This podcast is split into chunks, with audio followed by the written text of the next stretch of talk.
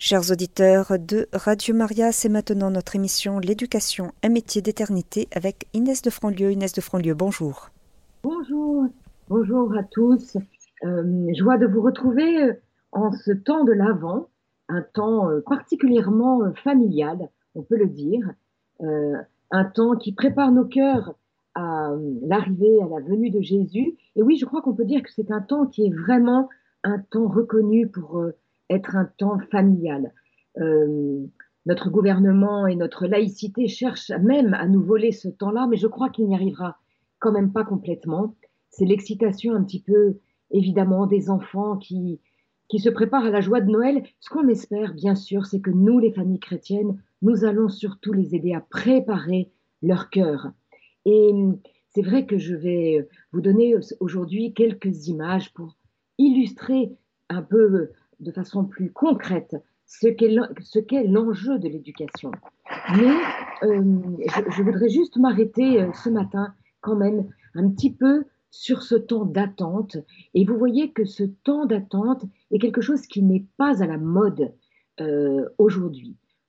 L'aujourd'hui est fait d'immédiateté et donc de, de plaisir. Vous voyez que le plaisir a quelque chose d'immédiat, tandis que le bonheur c'est quelque chose qui se construit.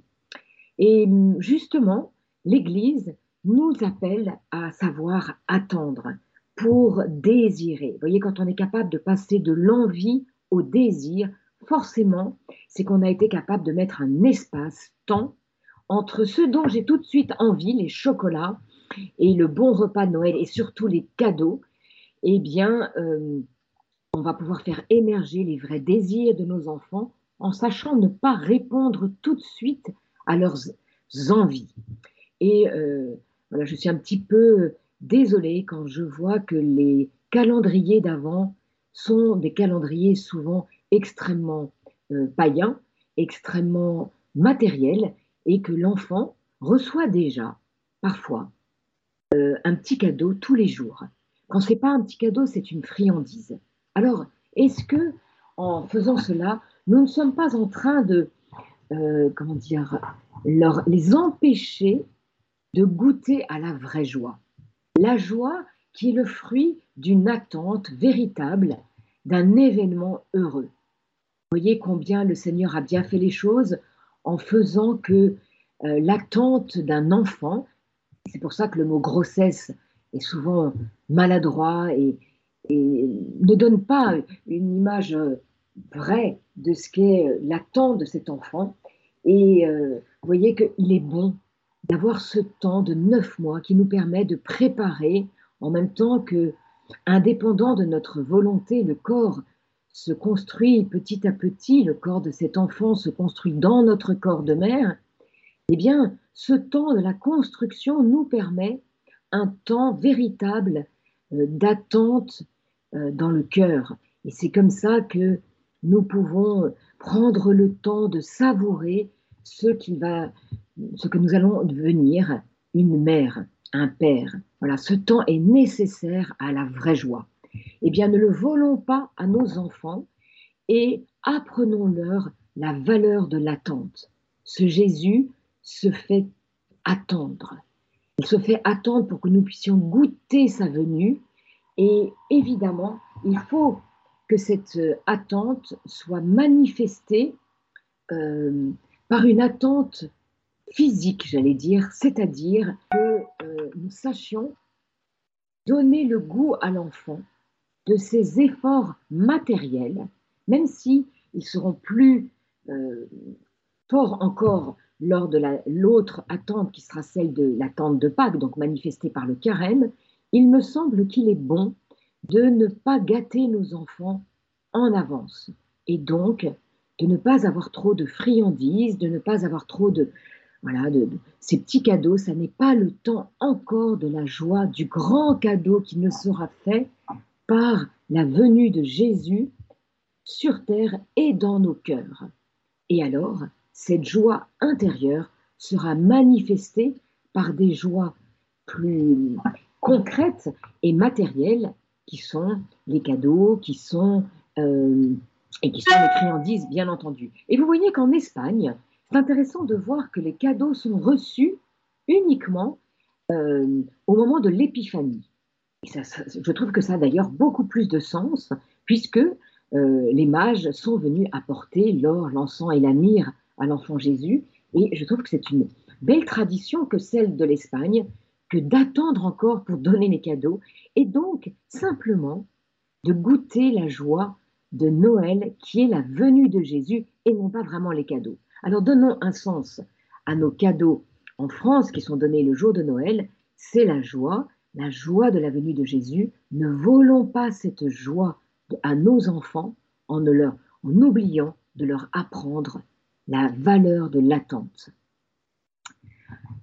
Voilà, c'était euh, ce petit mot pour cette période si euh, familiale. On n'oublie pas évidemment de faire la crèche et voyez que ça renouvelle, ça renouvelle l'ardeur à la prière, l'ardeur des enfants, mettons-les à genoux dans cette attente, cette belle crèche euh, illuminée et c'est un temps vraiment qui favorise l'intériorité. Ne le voulons pas là non plus à nos enfants, n'ayons pas peur d'exiger ce temps de prière calme. Voilà, prenons le temps des choses. Et ça rejoint ce que je dis bien souvent dans l'éducation, perdre du temps pour en gagner. Alors peut-être que pendant ce temps de l'avant, nous pouvons perdre un petit peu de temps, peut-être même sur notre rituel un peu saccadé. Euh, on peut, tant pis, se coucher cinq minutes plus tard pour avoir le temps de belles prières devant cette crèche qui invite à l'intériorité, comme ce Jésus qui se prépare à l'intérieur du corps de Marie et qui nous invite, nous aussi, à cette intériorité. Voilà, c'est un temps béni pour que les prières du soir soient vraiment des prières euh, toutes empreintes de, profondeur et d'intériorité. Nous poursuivons maintenant notre réflexion sur, euh, sur l'éducation. Et je me souviens vous avoir donné quelques premières images euh, le mois dernier qui étaient celles du tableau impressionniste. Et nous avions justement parlé du temps qu'il fallait pour éduquer.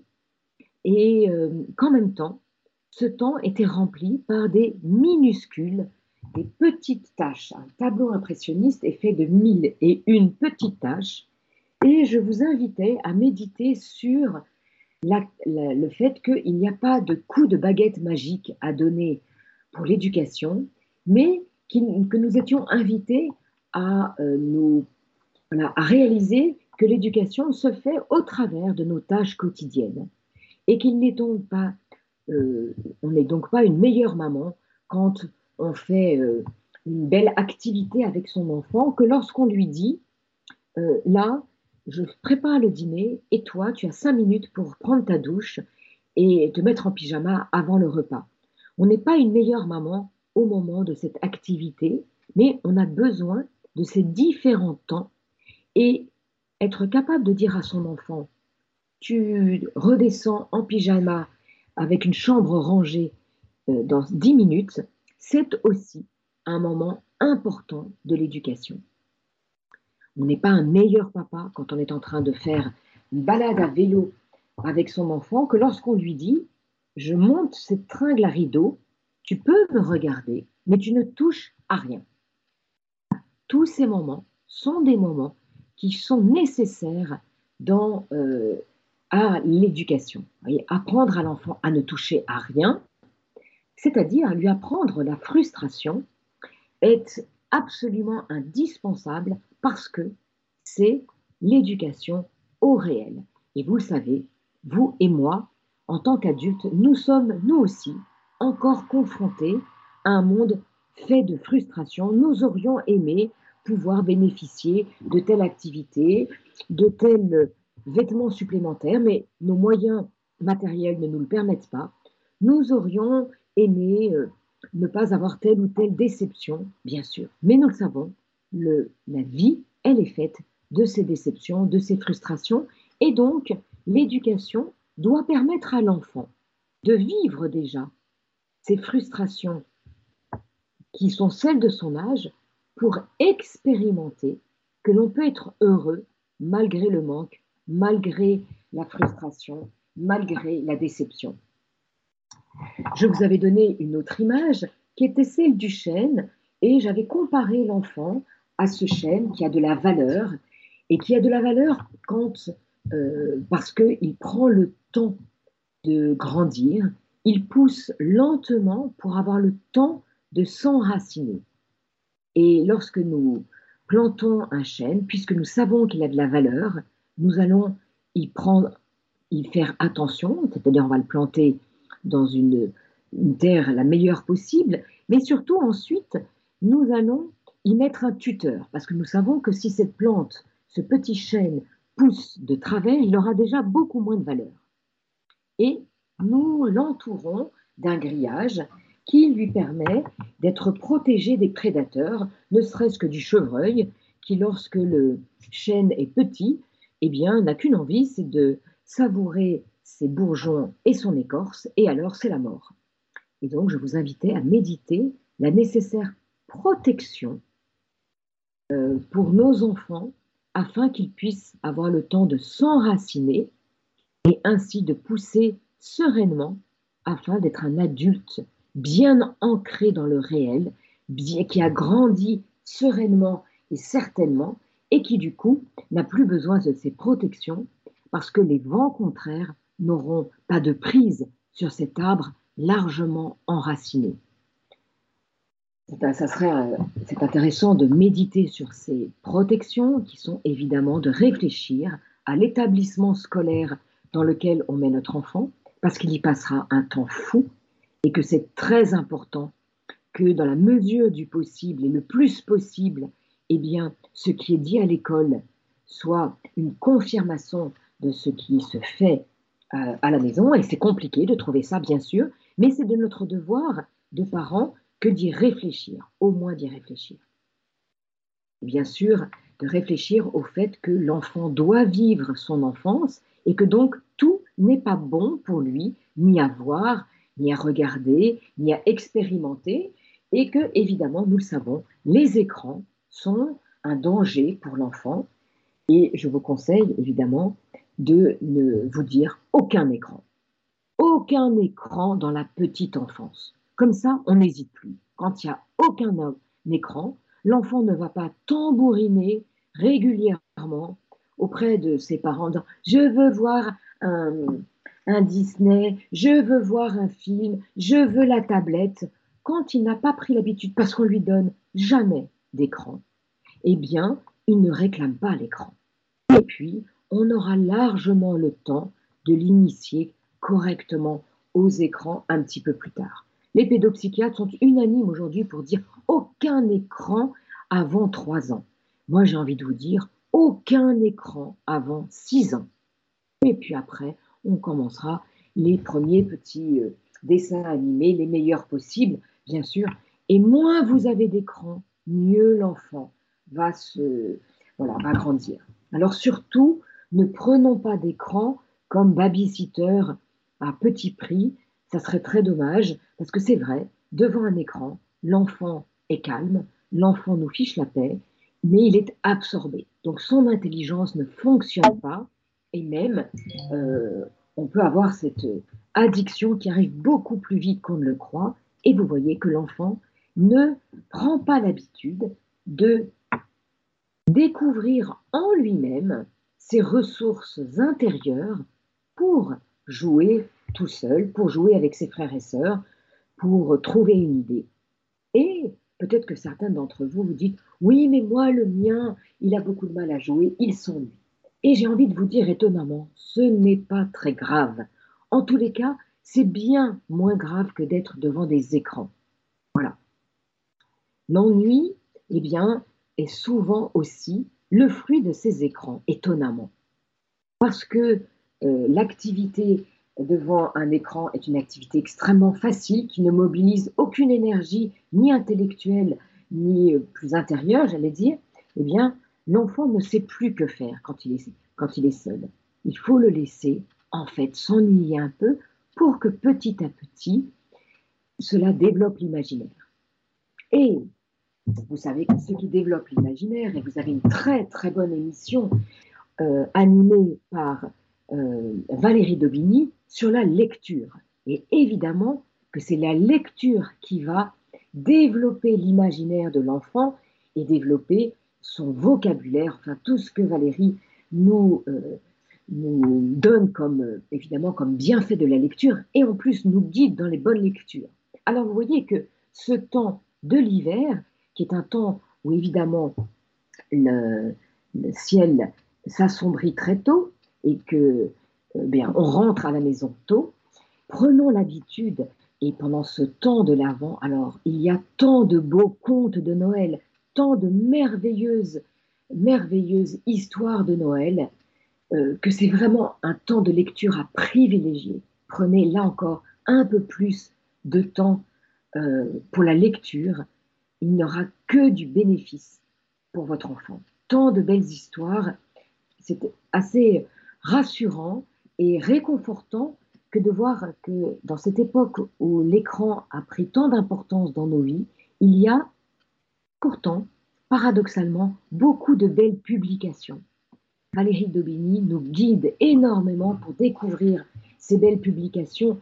Prenez ses conseils parce qu'il y a de tellement belles choses à faire découvrir à nos enfants et euh, cela évite bien entendu l'accès aux écrans. Et l'enfant, euh, parce que vous lui lisez une histoire, il y a aussi un lien qui se passe avec les parents, avec celui qui lit, avec maman qui lit sur les...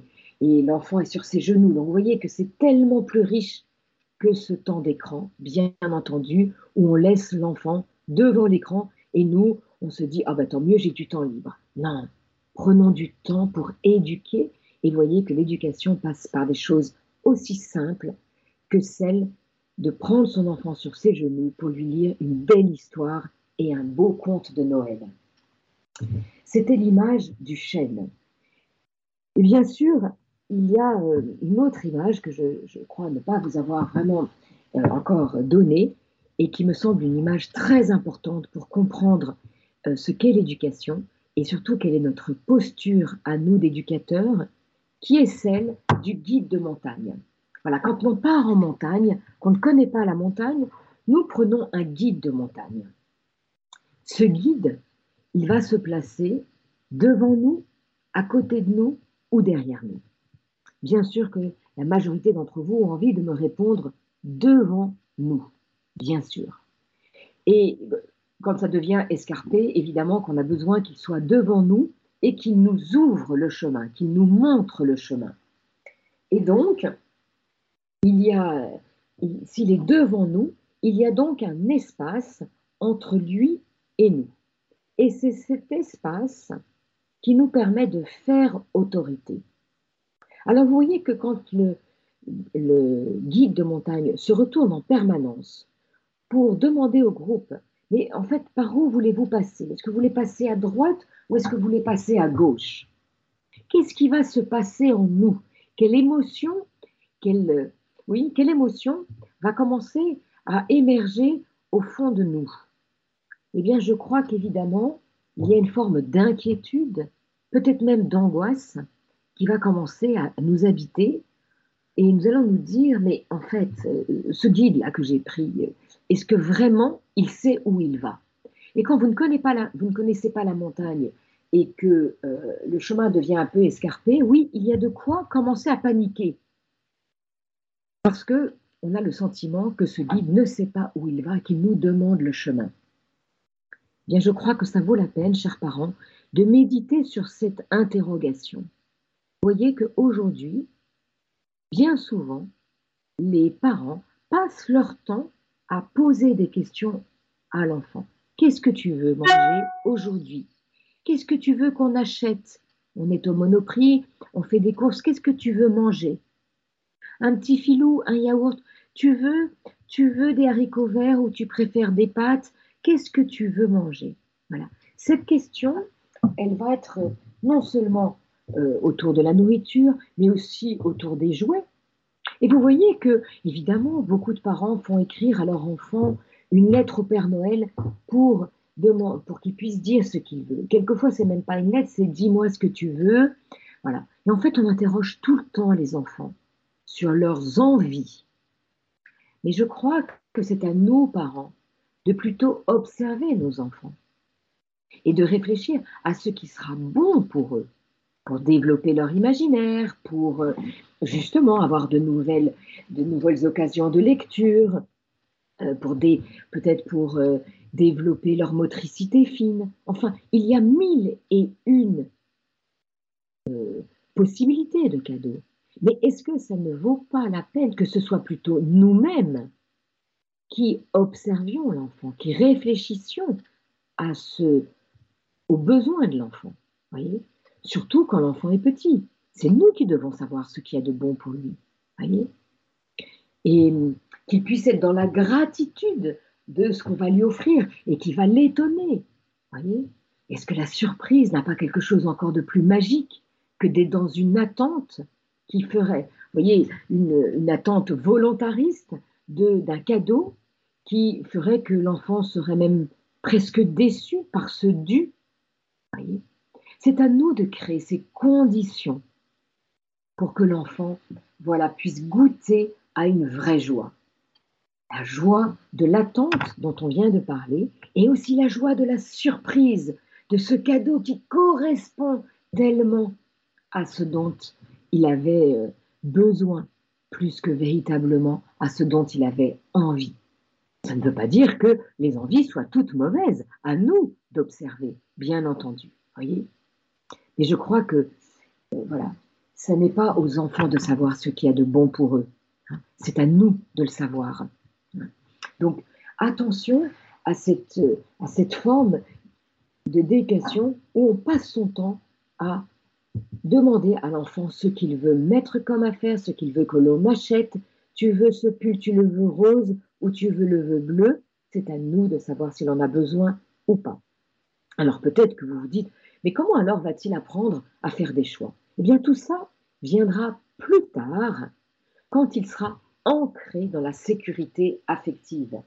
Je dis bien affective. Vous voyez, quand une situation me rend inquiet, évidemment, ça va toucher à la sécurité affective. Si je ne ressens pas que mes parents savent où ils vont, eh bien, petit à petit, j'aurai cette inquiétude plus fondamentale. Ça ne veut pas dire que les parents font toujours l'inverse de ce que les enfants souhaiteraient. Bien sûr que non. Mais ça veut dire que l'enfant a besoin de sentir que les parents savent où ils vont. Et nous verrons que nous reprendrons ça très clairement pour euh, comprendre comment faire dépasser l'enfant de dans sa colère, le faire dépasser la frustration, etc. Comment le guider pour qu'il puisse expérimenter qu'on peut être heureux malgré le manque et la déception.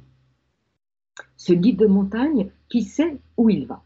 Et je vous disais, il y a un espace. D'ailleurs, pardon, je reprends un tout petit peu cette histoire de savoir où l'on va et montrer à quel point les pédagogies aujourd'hui font croire à l'enfant que c'est lui qui sait.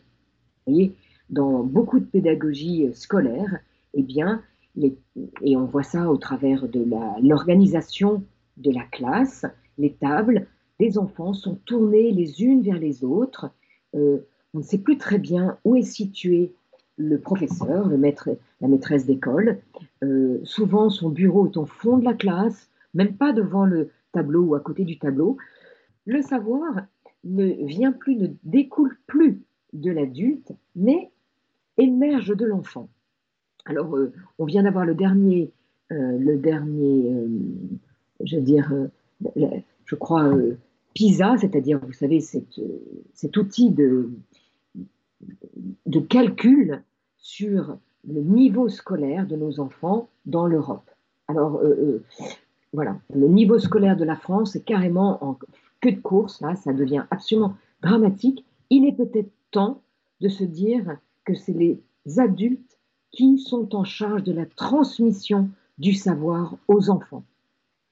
Et que, oui, ça demande un travail à l'enfant que d'écouter, que d'entendre et que d'apprendre ces nouvelles notions, qu'elles soient grammaticales, qu'elles soient mathématiques, mais le savoir ne vient pas de l'enfant. Même si on peut lui apprendre évidemment à participer, à communiquer, à répondre, bien sûr. Mais euh, il me semble qu'il serait grand temps de retourner les tables dans le bon sens pour que l'enfant expérimente que c'est le maître qui enseigne et qui sait. Et ça le mettra dans la sécurité.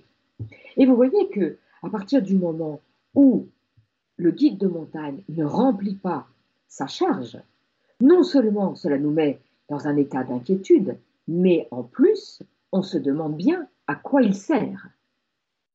Est-ce que cette impunité que nous observons aujourd'hui de la part de beaucoup de jeunes face aux adultes, est-ce qu'elle ne vient pas du fait que les adultes n'ont pas rempli leur tâche d'adultes, c'est-à-dire ne se sont pas chargés de ce qui leur incombe en tant que parents à partir du moment où j'ai un enfant, je deviens parent, et il m'incombe de faire autorité. Et donc, si je me décharge de ce, voilà, de ce métier d'éducateur, vraiment, comme on avait dit tout au début de nos, émissions, éduquer, euh, c'est ex ducere, c'est-à-dire faire sortir le meilleur, c'est-à-dire passer de la puissance à l'acte, mettre en lumière, mettre en action ce qui est un potentiel de l'enfant, si l'adulte ne le fait pas, eh bien, l'enfant n'a pas d'admiration face à cet adulte. Il se demande à quoi il sert. Et donc, il y a cette attitude d'impunité qui fait que euh, l'enfant devient impertinent, voilà, n'a pas de respect pour l'adulte parce que l'adulte ne lui a pas apporté ce qu'il en attend. Très inconsciemment, évidemment. Et vous voyez que l'adulte qui fait autorité, parfois, euh, bien sûr, quand il va falloir dépasser une frustration et non pas combler ce manque, ça ne fait pas très plaisir.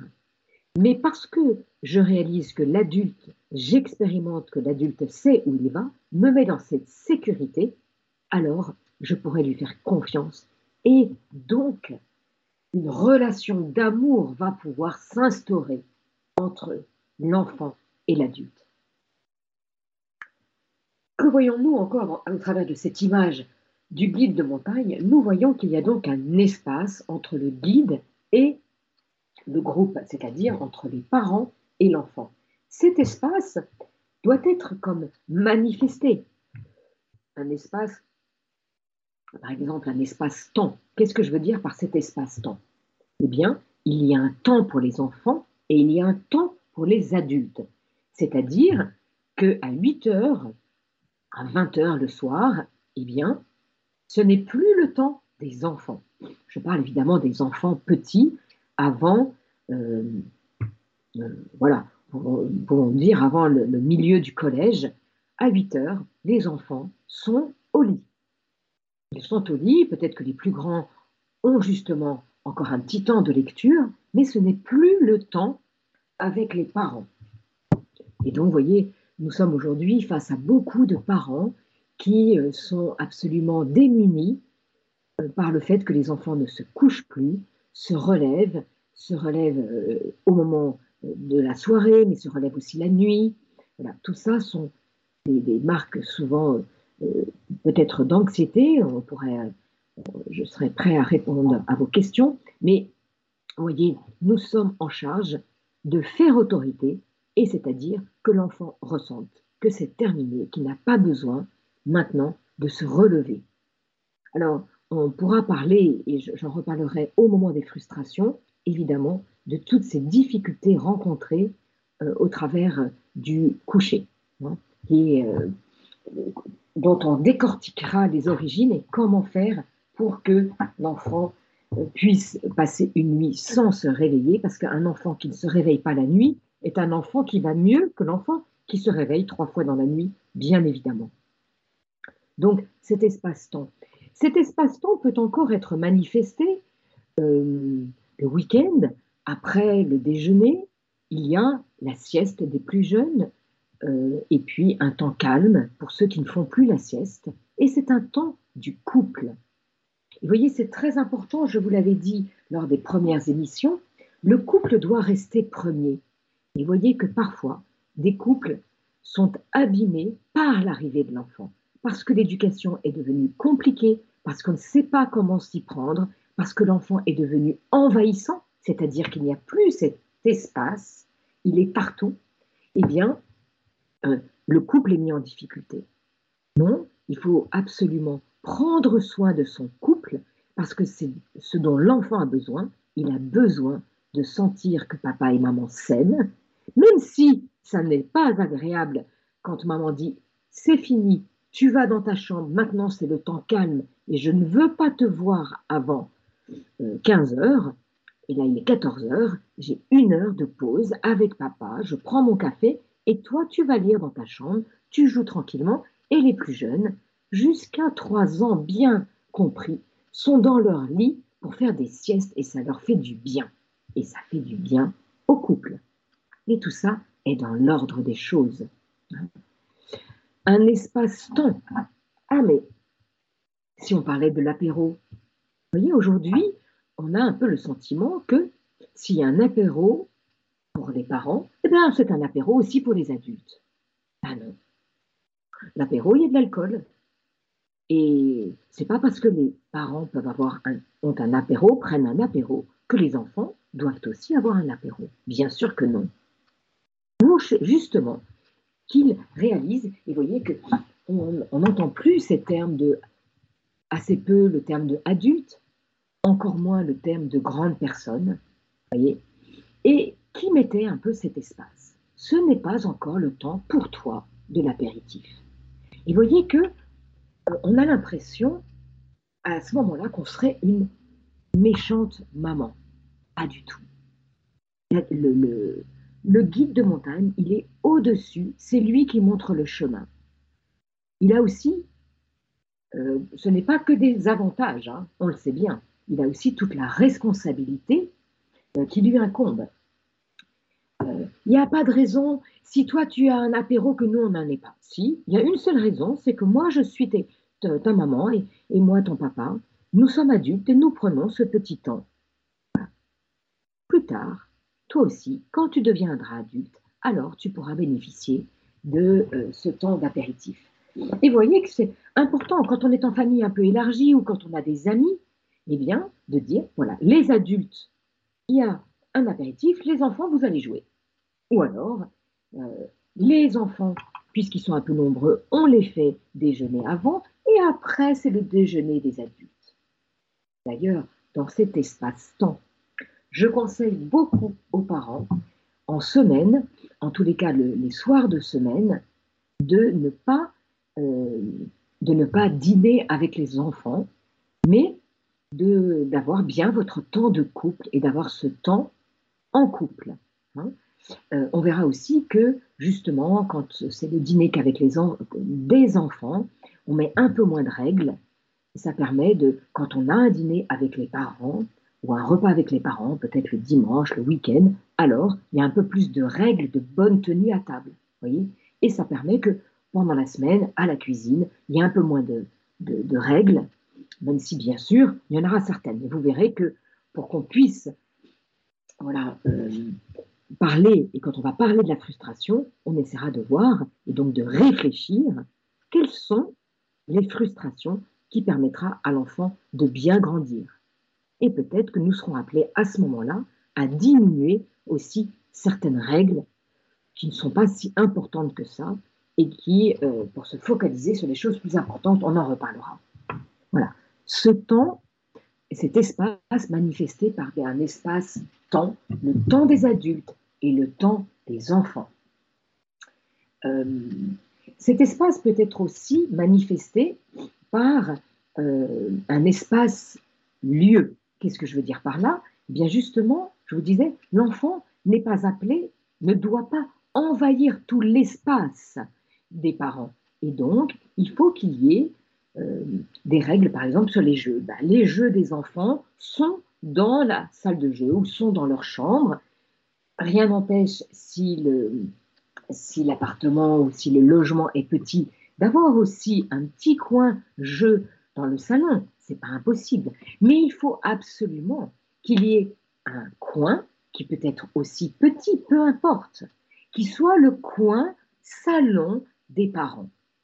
Et là, il n'y a pas de jeu. Vous voyez? Euh, je me souviens d'une maman qui m'avait dit, alors qu'elle était très très petitement logée, ah ben, ça y est, j'ai maintenant j'ai un, un salon. Et j'ai cru alors qu'elle avait déménagé. Et elle me dit, non, pas du tout. J'ai suivi votre conseil, j'ai remis deux fauteuils, la petite table basse et un, donc un, libéré un espace petit, mais dans lequel il n'y a plus aucun jeu d'enfant. Elle avait décidé de laisser une petite bibliothèque des livres qu'elle lisait avec les enfants, dans ce coin calme, dans ce coin où il n'y a pas de jeu, dans ce coin qui est le coin des adultes. Voilà. Donc, quelle que soit la taille de votre logement, prenons cette habitude qu'il y ait un coin qui appartient aux adultes et non pas avoir un espace complètement euh, mangé par les enfants. Hein. et vous voyez que là encore, elle-même, cette jeune femme, n'avait pas osé faire cet espace adulte en se disant, les pauvres enfants, ils sont déjà serrés, notre logement est petit, et en fait, elle a vu ce que ça apportait, voilà, en sérénité, que d'avoir le courage de refaire ce petit coin, de créer ce coin des adultes. Euh, voilà, un espace-lieu, eh bien, je vais parler évidemment de, du lit conjugal le lit conjugal, il appartient à papa et maman et pas à l'enfant.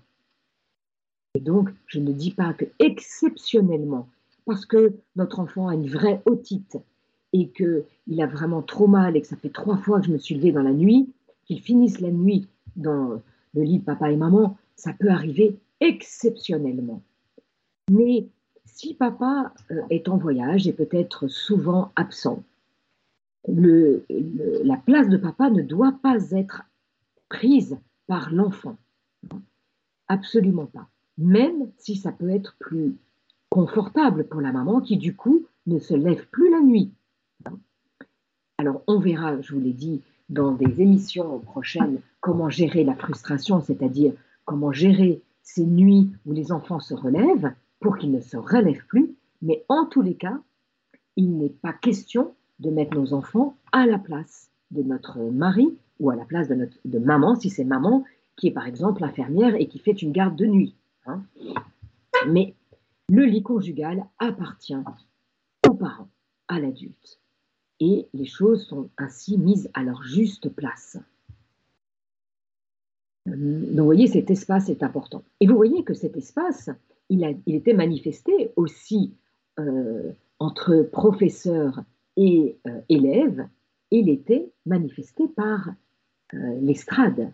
Et vous voyez que l'estrade, eh bien, euh, n'était pas un piédestal, mais permettait aux professeurs de voir l'ensemble de ses élèves et aux élèves de voir le professeur qui transmettait son savoir. Vous voyez, cet espace est extrêmement important pour faire autorité.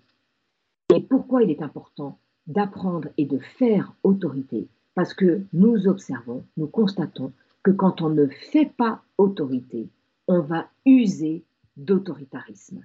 Et vous voyez que si euh, l'enfant, voilà, on ne lui dit pas clairement qu'il n'a pas à toucher euh, aux petites amuse-gueules et à tout ce qu'on a préparé pour l'apéritif des amis qui vont arriver dans une demi-heure, eh bien, il finira par, voilà, grignoter tout ce que vous avez préparé. Vous lui dites non mais attends tu en laisses un peu, non mais attends euh, quand même. Et puis tout d'un coup vous dites là c'est le dernier, puis en fait c'est jamais le dernier. Tout d'un coup, eh bien vous allez hurler sur l'enfant c'est c'est incroyable, c'est pas possible. Qu'est-ce que tu être désobéissant? Or le message n'était pas clair. Vous voyez? Donc on va essayer de comprendre comment mettre en place tout cela pour pouvoir bien faire autorité sans user d'autoritarisme. Voilà, chers auditeurs, je vois que le temps passe. Euh, il est maintenant temps de vous laisser la parole et d'écouter vos questions. Bien sûr, j'ai encore un petit peu de temps avec vous pour répondre à vos questions. Chers auditeurs de Radio Maria, c'est l'émission L'éducation et métier d'éternité avec Inès de Franlieu. Euh, Inès de Franlieu qui a utilisé différentes images euh, pour nous parler du sens de l'éducation. Nous avons reçu un SMS de euh, Monique qui écrit ceci. Euh, merci beaucoup Madame, combien j'adhère à cette éducation des enfants, mais comment recouvrer le respect qui conduit à la joie des enfants et des adultes lorsque nous assistons aux démissions de nos enseignants, au renversement de nos valeurs à la mode de l'enfant roi qui en fait devient et rend autrui esclave ou bourreau? Et c'est signé Monique. Alors, vous savez, j'aime bien euh, cette, question et, j'aime bien la, réponse qui va être, vous savez, euh, il est impossible de transformer le monde. Ça, c'est absolument impossible. En revanche, ce qui est possible, c'est ce que chacun fait. Et donc, la seule chose sur laquelle j'ai un petit peu de, pouvoir, c'est sur mes propres enfants. C'est si je suis éducatrice euh, dans un groupe, voilà, de parce que j'ai pris euh, à la paroisse un groupe de, de, de par exemple, ou parce que voilà, je, suis en contact et responsable de certains enfants, eh bien, je vais à nouveau euh, mettre en place ce qu'il faut pour que moi, en tant qu'éducateur, moi, en tant que parent, moi, en tant que responsable d'un groupe d'enfants, eh bien, les relations se passent au mieux. Et c'est ça, éduquer, en fait, c'est construire ces relations qui permettent de faire grandir l'enfant se dire comment faire pour que tous les enseignants changent leur façon de faire, c'est impossible. Donc, voilà, je, crois qu'il faut faire attention de ne, de ne pas, euh, euh, voyez, se, laisser euh, habiter par l'immensité de la tâche, parce que sinon on se décourage, mais simplement se dire, là où je suis, tiens, au travers de cette émission, j'ai réentendu euh, des petites, euh, voilà, des, éléments qui me permettent de ne pas avoir peur d'être ainsi, même si ce n'est plus tout à fait à la mode. Et comme vous le dites très justement, les enfants retrouvent à ce moment-là la joie d'une relation sereine et apaisée. Ça, c'est certain. Alors nous avons reçu deux autres SMS. Je terminerai avec euh, le SMS de Marguerite. Auparavant, il y a un SMS qui n'a pas été signé. Bonjour, si on a habitué euh, son enfant au calendrier de l'Avent pendant des années, comment faire? Comment revenir en arrière? Surtout si l'enfant est devenu un ado. Merci. Euh, je crois qu'il est toujours possible de revenir en arrière. Vous voyez? Il ne faut jamais se dire que les choses sont fichues. C'est vous découvrez euh, ben, à travers ce que je vous ai dit sur la valeur de l'attente, eh bien simplement vous allez le dire à votre ado. Donc tu sais, c'est vrai que j'ai pris l'habitude parce que c'est simple, parce que c'est c'était sympa, parce que tout le monde le fait, de, de faire ce calendrier de l'Avent avec toutes ces petites friandises et ces petits cadeaux tous les jours. Et aujourd'hui, je me dis que c'est dommage. Voilà. En fait, je crois qu'il faut qu'on prépare Noël autrement en réalisant que la joie est encore plus grande quand on a été capable d'attente. Et donc, eh ben, c'est ce que je vous propose cette année. Voilà, il n'y aura pas de calendrier. Oui, je sais que c'est difficile. Ne jamais hésiter à rejoindre l'émotion de l'enfant. Je sais que ce que je vous demande est difficile, mais cette année, j'ai décidé les choses comme ça parce que je crois qu'on pourra en tirer un vrai bénéfice, une vraie joie. Je vous donne un dernier petit, une dernière petite image. Je dis très souvent, quand on donne du Nutella et quand on a du Nutella tous les jours le matin au petit déjeuner, ce Nutella a le goût de l'école. Quand on offre du Nutella le jour de Pâques et uniquement le jour de Pâques, il a le goût de l'Alléluia. Eh bien, c'est un peu la même chose. Vous voulez retrouver l'Alléluia de Noël. Nous avons reçu un message de Marguerite qui euh, nous écrit ceci, tout simplement, qui demande si vous avez écrit un livre sur l'éducation. Écoutez, je n'ai pas écrit de livre pour l'instant sur l'éducation, bien que certaines maisons d'édition euh, m'y encouragent. En revanche, vous pouvez trouver tout ce que je fais euh, comme aide pour les parents sur le site www.com.com parents avec un s.com et vous verrez que je propose des parcours pour les parents sur l'éducation au travers de formations euh, en ligne. Donc on achète un parcours en petite vidéo où j'explique beaucoup de choses sur l'éducation. Et parfois, je suis aussi appelée donc en présentiel, un groupe de mamans de 10 mamans qui se joindraient à vous ou, des couples, hein, parce que c'est extraordinaire d'écouter tout ça en couple. Et là, c'est en présentiel autour de trois jours qui sont des jours non consécutifs de façon à mettre en place les clés découvertes au travers de la journée de formation et puis ensuite eh bien, des retours sur tout ça et on avance étape par étape euh, voilà, au, au, point de vue éducatif. Donc, comme parent, je pense que Radio Maria vous redonnera les coordonnées. Vous les trouverez sur le site de Radio Maria. Alors, euh, nous sommes au terme de l'émission. Je lis rapidement deux SMS. Je n'ai pas le temps de lire tous les SMS qui viennent d'arriver. Euh, il y a tout d'abord un SMS qui n'a pas été signé. Merci beaucoup pour votre belle émission. Euh, je me demande un peu comment les enfants peuvent intégrer dans l'autorité la place de la foi et de l'amour de Dieu et de Jésus et de Marie. C'est peut-être simplement par le témoignage du cœur et l'amour que transmettent les parents à ce moment-là. En tout cas, vraiment, merci encore. Donc, on répondra à, cette question, je pense, dans une future émission. Et euh, un autre message, merci pour votre émission et pour l'intervenante. En gros, j'ai compris qu'il faut remettre l'enfant au rang d'enfant dans l'amour et l'autorité parentale à sa juste valeur. Et c'est signé Isabelle. Merci pour ces témoignages. Et, eh bien, nous nous retrouvons euh, ensemble le mois prochain, avec joie. Chers auditeurs de Radio Maria, c'était l'émission L'éducation, un métier d'éternité avec Inès de Franlieu qui nous a donné aujourd'hui des images pour comprendre le sens général de l'éducation. Et vous pourrez réécouter cette émission en podcast sur notre site internet www.radiomaria.fr.